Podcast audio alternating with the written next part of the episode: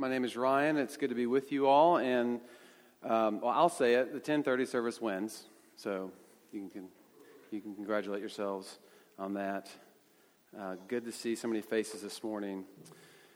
If you brought a Bible, go ahead and open it to the Book of Acts, chapter thirteen. I'm going to be reading selected passages in your bulletin there, not all of those, but most of them, and um, by way of scriptural introduction, we come to a very pivotal point in the book of Acts for Luke uh, in that from this point forward, the, the majority of what uh, we will be reading about is the gospel being sent to the Gentiles, primarily, primarily through Paul and uh, Barnabas here uh, in this section. So um, this is this is where we're turning. The context for what I'm about to read really comes to us from the end of chapter eleven, in verses nineteen to thirty, and a quick summary there, where we receive this report of these converts coming from this place, this town of Antioch. And uh, Antioch, outside of Jerusalem, sort of the, recognizes the first Gentile church. And so these reports of these converts were coming, and so Jerusalem had to find out about this. So they send Barnabas to Antioch, and he goes there, and he sees what's going on, and he is thrilled. He's overwhelmed with what, what, what the Lord is doing. And so what does he do? He goes to Tarsus to find a guy named Saul, whom we haven't heard of since chapter nine in his conversion, whom will be named Paul. And he brings him back to Antioch. And for a year, we're told, they stay there with that, with those believers, with that church, um, teaching, leading, supporting whatever they were doing there. And it's from there that that that the Jerusalem is sort of maybe like you think about it as the headquarters for the for the Christian movement, Christian, Christian church at this point, finds it uh, good to send these two then on into Gentile territory further east, or further west, excuse me, from Antioch. And that's where we pick up this morning. So with that, um, let's give our attention to the reading of God's Word, found in Acts chapter thirteen. I'll, I'll begin in verse one and then uh, navigate us through this Um, as we go. Verse one. Now there, there were in the church of at Antioch prophets and teachers, Barnabas, Simeon, who was also called Niger, Lucius of Cyrene, Manaen, a lifelong friend of Herod the Tetrarch, and Saul. While they were worshiping the Lord and fasting, the Holy Spirit said, "Set apart for me Barnabas and Saul for the work to which I have called them." Then after fasting and praying, they laid their hands on them and sent them off. Going down to verse thirteen. Now Paul and his companions set sail from Paphos and came to Perga in Pamphylia. And John, who is also Mark, from the Gospel of Mark, left them and returned to Jerusalem. But they went on from Perga and came to Antioch and Pisidia. And on the Sabbath day they went into the synagogue and sat down. After the reading from the law and the prophets, the rulers of the synagogue sent a message to them, saying, "Brothers, if you have any word of encouragement for the people, say it." So Paul stood up and motioning with his hand said, "Men of Israel, and you who fear God, listen. The God of this people, Israel, chose our fathers and made the people great during their stay in the land of Egypt. And with up, uplifted arm, he led them out of it. And for about forty years he, he put up with them in the wilderness, and after destroying seven nations in the land of Canaan, he gave them their land as an inheritance. All this took about four hundred fifty years. And after that he gave them judges until Samuel the prophet. Then they asked for a king, and God gave them Saul, the son of Kish, a man of the tribe of Benjamin, for forty years.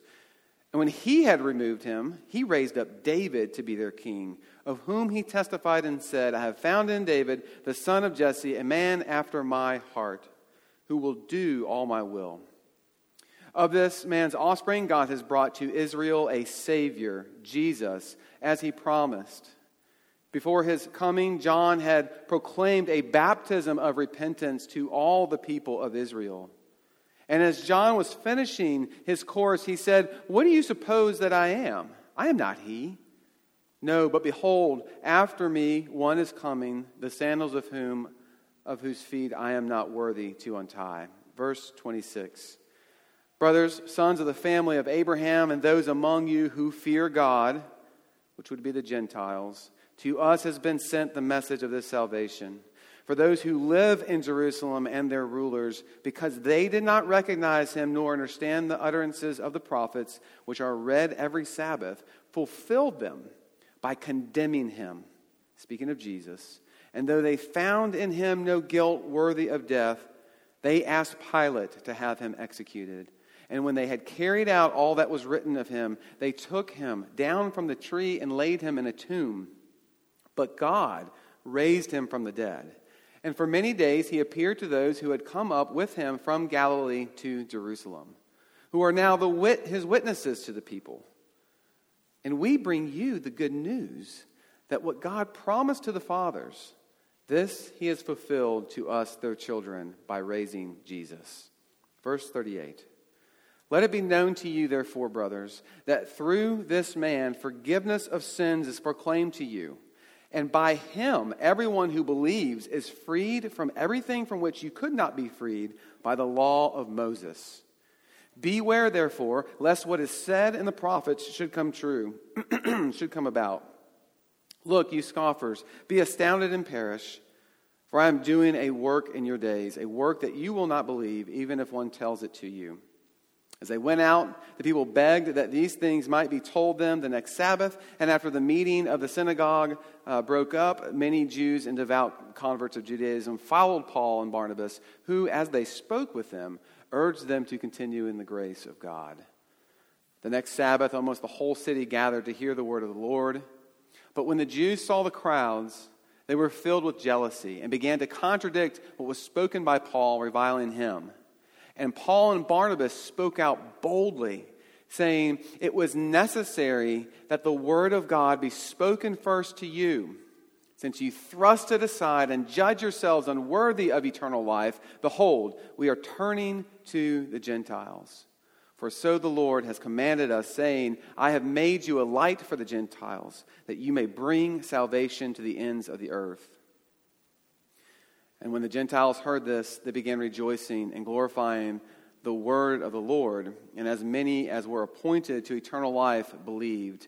And the word of the Lord was spreading throughout the whole region. But the Jews incited the devout women of high standing and the leading men of the city, stirred up persecution against Paul and Barnabas, and drove them out of their district. But they shook off the dust from their feet against them and went to Iconium. And the disciples were filled with joy and with the Holy Spirit. This is the word of God. Thanks be to God. Let me pray and ask God to teach us his word this morning. Heavenly Father, be with us now. Give us your spirit, uh, that you would open our eyes and our ears to see and hear things otherwise we could not. We desperately need you to teach us this morning. We pray this in Jesus' name. Amen. Well, the question that I have for us this morning, and what I want you to walk away with, we're just going to start there, is that what is it that makes you worthy of eternal life? So if you've been in the church, you call yourself a Christian, you know, that would be familiar language. What makes you worthy of salvation? What makes you worthy of the forgiveness of sins that God offers? What makes you worthy of salvation, eternal life, those kinds of things? Well, this is the dominant question for Paul in this, what I'm, what we would refer to as the doctrine of justification, that we begin to see the building blocks for here in this sermon that Luke gives us. This is Paul's first sermon. And the answer to that question of what makes us worthy, which is what the doctrine of justification is, is that what you, what makes you worthy of salvation, you are only worthy of salvation, I'll put it that way, because Christ makes you worthy. You are only worthy of forgiveness of sins because Christ makes you worthy of that forgiveness, of that salvation. And see, the question that Paul presents here, which will be our question, and for any that come after us and before us, of course, too, this has been their question, because what we tend to do is we tend to take um, aspects of our life, the things that we like to prop ourselves up with that we think make us worthy, and we tend to bring those into Scripture, bring those to God to say, God, does this not make me worthy? We point at these things and we say, does this not justify us? Whether it is your marriage, whether it is your children, your job, your education, your looks, right, your athleticism, whatever it is, the tendency throughout all of human history is to take those things and say, this is what makes me worthy. And to bring those then to Scripture, right, is what we call bad theology, is then to think the same, that God would then deem me worthy because of these same things. And what Paul will show us here in this text, and what I want us to see, is that the only thing that makes you worthy is Jesus. And that actually what the Bible wants to do to us is it wants us to understand and rest in this justification by faith alone. And then from that starting point, send us out into the world, into our marriages, our families, our kids, our jobs, our work, our school, whatever it is, being deemed worthy by nothing else first but Jesus Christ. And that's what I want you to walk away with.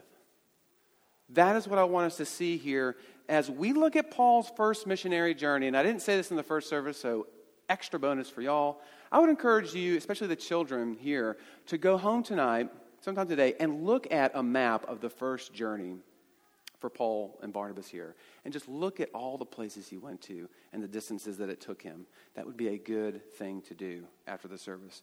To this end, though, I want us to look at two points, um, and that is, you see those in your bulletin. What is this message then? What is this message that Paul proclaims, and uh, who is this message for? As we look at this first missionary journey, but specifically this first sermon of Paul's to the Gentiles. Okay, so let's start with that first one. What is this message? In this first sermon of Paul's that is recorded by Luke, we have an almost, and you might have recognized this, identical sermon from Peter, uh, from his sermon that he gave to us at Pentecost in chapter two. And that shouldn't necessarily alarm us. Paul um, and, and or any of the apostles, right? They're not trying to be innovators here. They are, as one commentary puts it, declaring only what God had promised in Scripture and had now fulfilled in Jesus. So you would agree that it's actually good that there isn't a whole lot of difference between Paul's message and Peter's message, right? Well, what was that? What was that then that God had promised and has been now fulfilled in Jesus? What was that according to the text? As we, as was true with Peter's sermon in verses sixteen to twenty-five of chapter thirteen here, Paul begins with the Old Testament and a brief historical overview of Israel from the patriarchs to David. Right? It is a sermon for Jewish listeners for sure. Later we will look at Paul and see how he addresses just specifically Gentile ears. Uh, and the language that he uses there is much different, and I will draw your attention to that in the coming weeks. And no less though than seven verses, however, Paul has already gotten to Jesus. And we see that in verse twenty-three, which he states, a Savior has been given to you as God promised, as, and his name is Jesus. In other words, as with Peter, Paul shares, right, the Jewish expectation that all um, of what we would call the Old Testament, right, it promises and it anticipates a Messiah or Christ who would, as one theologian writes, puts the world to rights, who will come and vindicate uh, God and vindicate his people by putting the world to rights. For centuries, Jews debated what this would actually look like. Would it be a military victory, putting God's people on top of the power structures of the world and thus vindicating his own name in that way? What no one did see was that it would be God himself and Jesus Christ saving or putting the world to rights by dying for the world and its sin. That's where Paul is by verse twenty-three.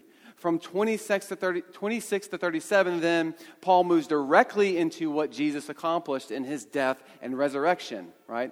Again, we're starting, we're, we're way up there right now at, at this point. How Jerusalem killed him, we read again, as Peter had noted. But God raised him up from the dead. How for many days the resurrected Jesus appeared to many and are now, quote, the witnesses to the people. Verse thirty-two, and we bring you, he says, the good news, that what God promised to the fathers, this he has fulfilled to us, their children, by raising Jesus. In other words, friends, the good news is that God has finally acted as promised in Jesus Christ. That's his message.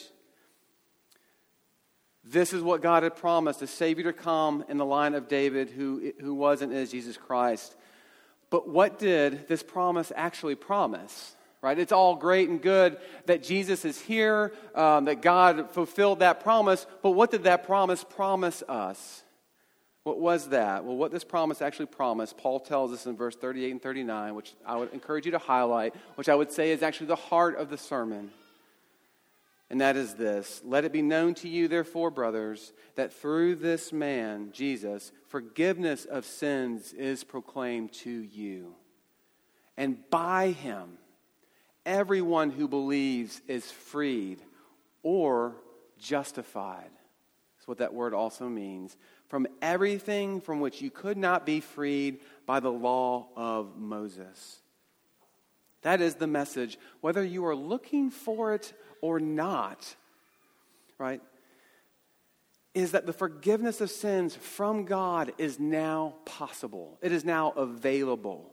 It is a freedom, as Paul calls it, or a justification that is now available to you from God himself, that which cannot come from observing the law, but only through the blood of the Lamb by Jesus himself. This is the message. This is what we call the gospel. In these two verses, plus verse forty-three, we read of what will become Paul's primary message to those in the Galatia region. Two to three months after this journey, Paul will pen the book of Galatians.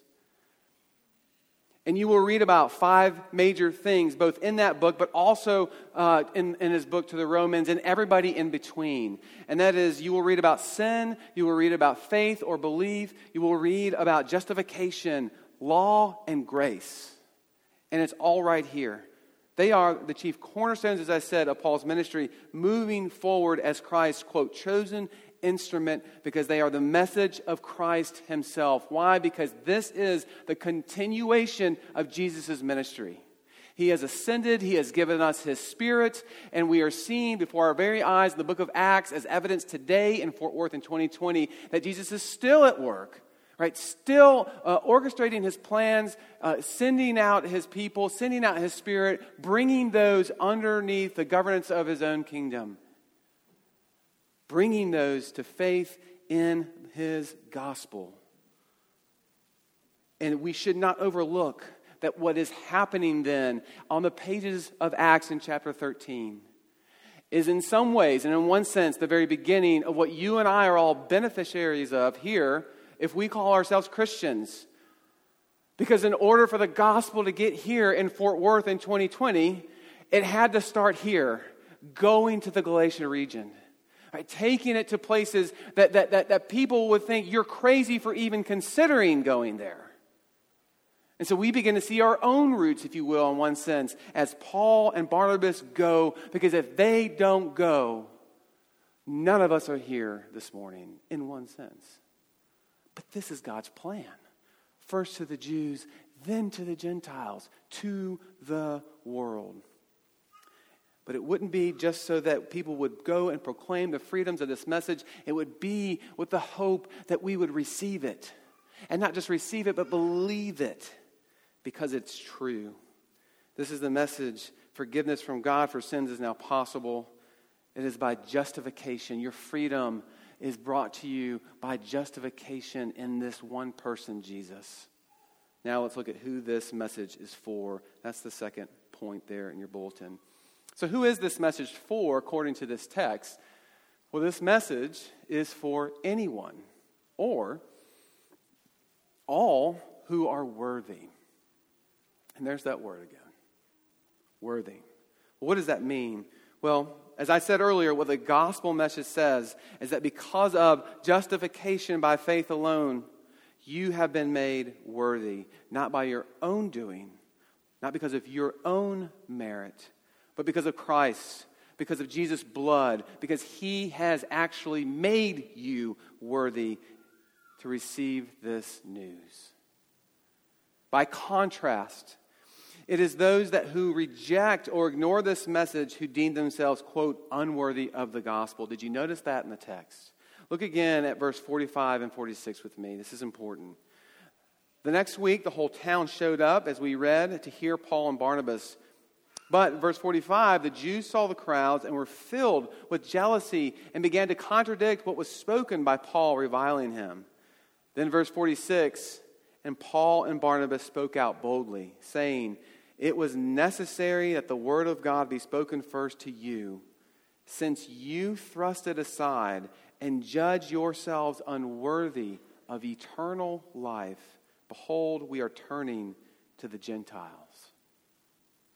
In other words, those worthy to receive this message are not those who are rich or poor, powerful or weak, Jew or Gentile, but they are those willing to listen, to take it in and, and accept the implications of this message, the grace that is in it and the power behind it as it is received in faith. In other words, it is those willing to accept the free gift that justification for your sins has been made for you in Christ is. And that, friends, is a message for anyone.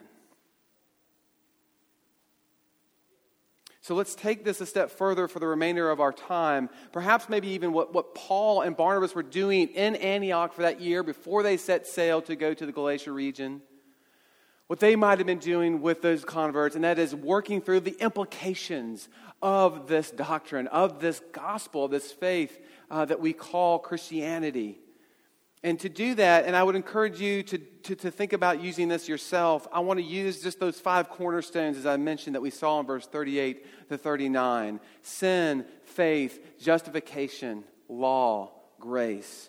As some of the cornerstones, not some, but the cornerstones for how we derive implications for what it means to receive this message. And I would argue that if you are not a believer in this room, this is certainly good for you, but I would certainly argue that if you are a believer, this is especially good for you to revisit, to dig into some of the claims that you have professed before, but perhaps have not yourself worked out those implications. Because as we will see at the end of this, and as we read in this text, the danger of this message is that it has gone forward. You have heard it.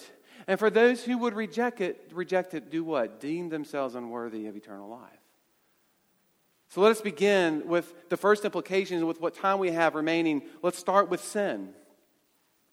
Possibly the foundation for anything that you might believe about Christianity. For those whom this message is for, have you come to the terms with the reality that sin is real? And that it has affected you, it has affected your loved ones, it has affected all those around you, and, enti- and, and, and along with the entire creation itself. But first and foremost, is it a reality for you that sin has not just affected those things, but first and foremost has affected God himself, and your relationship has been broken and, and, and separated because of, because of your sin?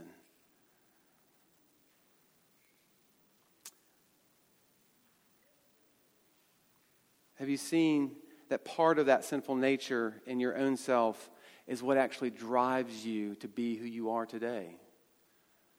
Or to be the person you think that others want you to be, which implies that your motives, your emotions, your desires, the way you think about yourself, others in this world, all of that too is, in, is infected, affected by sin.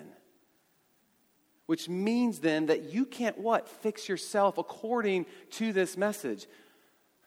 You do not have the tools, the capability inside of you to deal with what is wrong. And so therefore what? Um, You're, you're only dependent upon something outside of yourself to come in.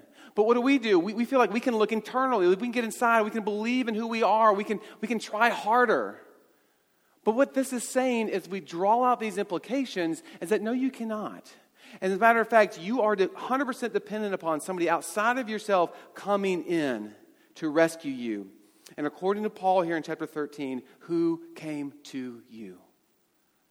This is the promise, y'all. Jesus. Jesus came to you. So is sin real for you? What is it and what has it done? Those are great places for you to, to, to start as you consider what it would look like to receive this message that has been proclaimed. Next, we'll look at faith as Paul does, right? And he'll go on to talk about these for the rest of his ministry. But the Bible only asks you to believe in this Jesus to receive its benefits. It's startling because why? Anyone can believe. It doesn't matter of your class. It doesn't matter of your education. It doesn't matter of, you know, any you know, level of wealth or whatever it might be. The gospel cares nothing of those things, which is why Christianity spread so fast in the early centuries and even, even today in other parts of this world, because it was available to all. Rich, poor, male, female, Jew, Gentile. The challenge of faith, however, then for us is that it requires what? Disarmament from ourselves, namely our pride. That we actually can fix ourselves or make ourselves worthy. That is, it's not your niceness or personality that makes you worthy of this God.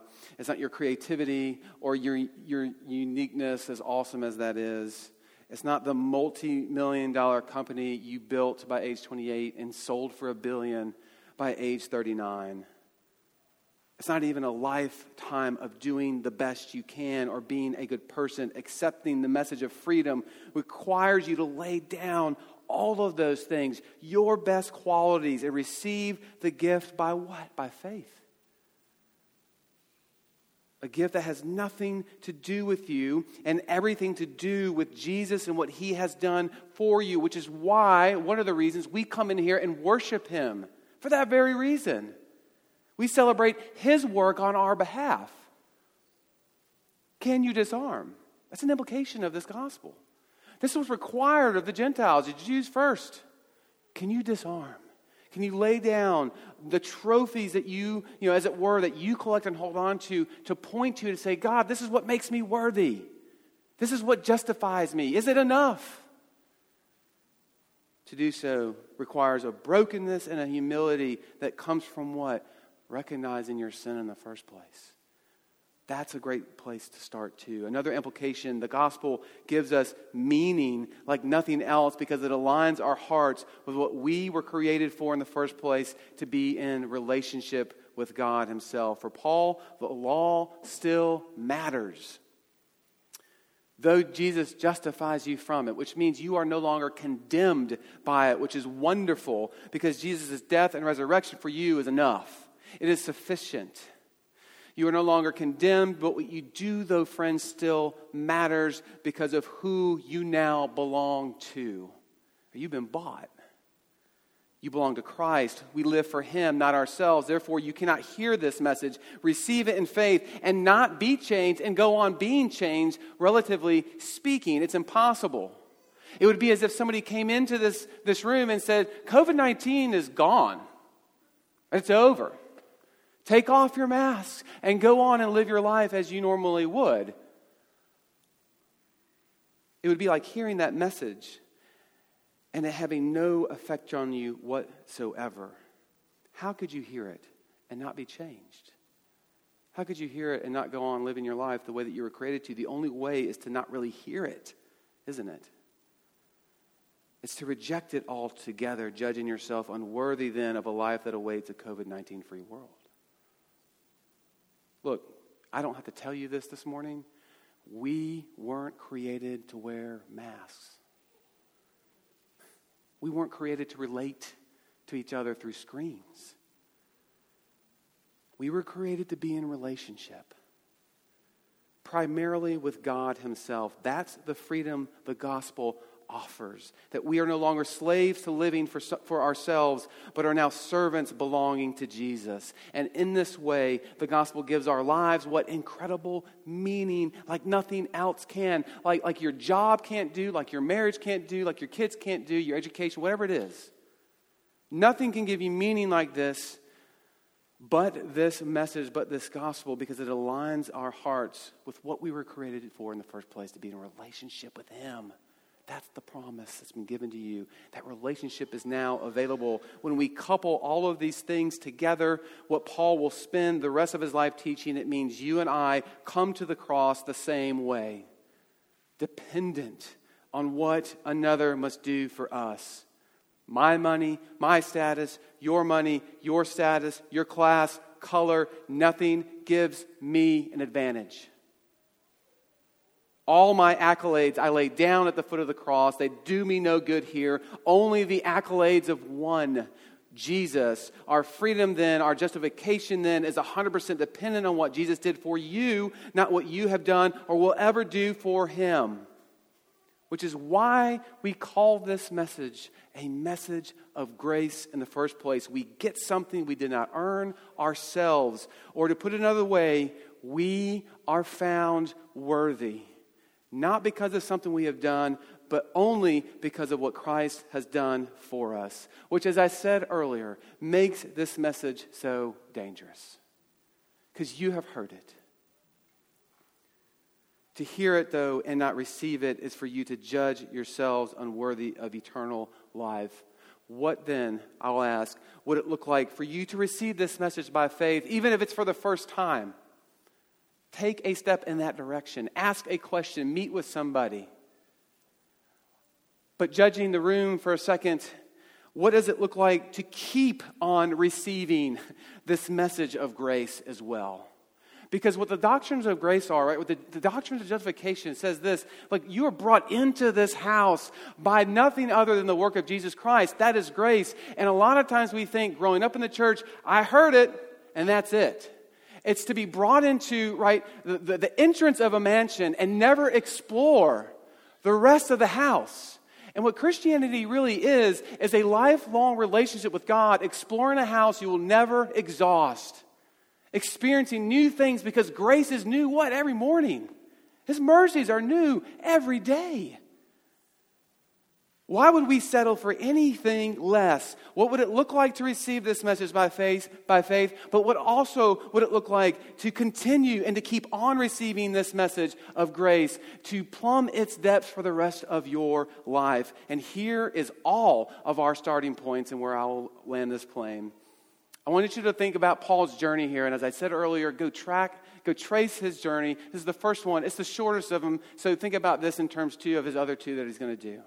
Him and Barnabas, hundreds of miles of travel. The terrain, I don't know how they did it. There's elevation changes of three thousand five hundred feet. Mark leaves. He bails, right? And we're going to hear about this later in chapter fifteen. Paul's not happy. As a matter of fact, he's not so happy, unhappy with them. He will not go on another trip with them. Right, so it'll be Paul and Silas and Barnabas and, and Mark. They're related too, so maybe that has something to do with it. We don't know why Mark left, but I guarantee you some of it had to do with just how incredibly difficult this is. Continuing along the way, Paul will get an illness. We'll, he'll talk about that in chapter four of Galatians. An illness that almost kills him. He'll experience persecution so much that it'll drive him out of this area. He'll just go to two other towns, right? All expressing joy in the gospel. Why does Paul do this? Why do any of these apostles, any Christians for that matter, up until today, why did we do this?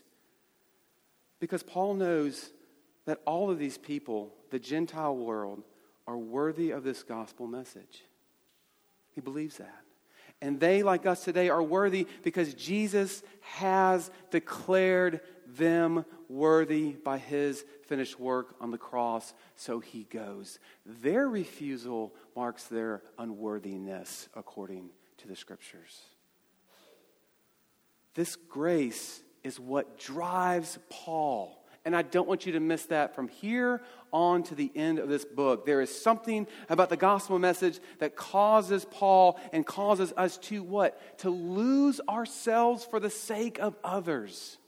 Somebody lost themselves for the sake of you. I guarantee you have that person in your life. And the gospel calls us to do the same.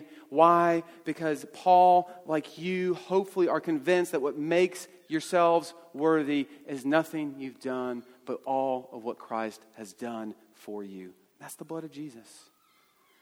To the, the degree that that is true for us in this place, right, that you are worthy because Jesus has made you worthy, is the degree that we too will lose ourselves for the sake of others.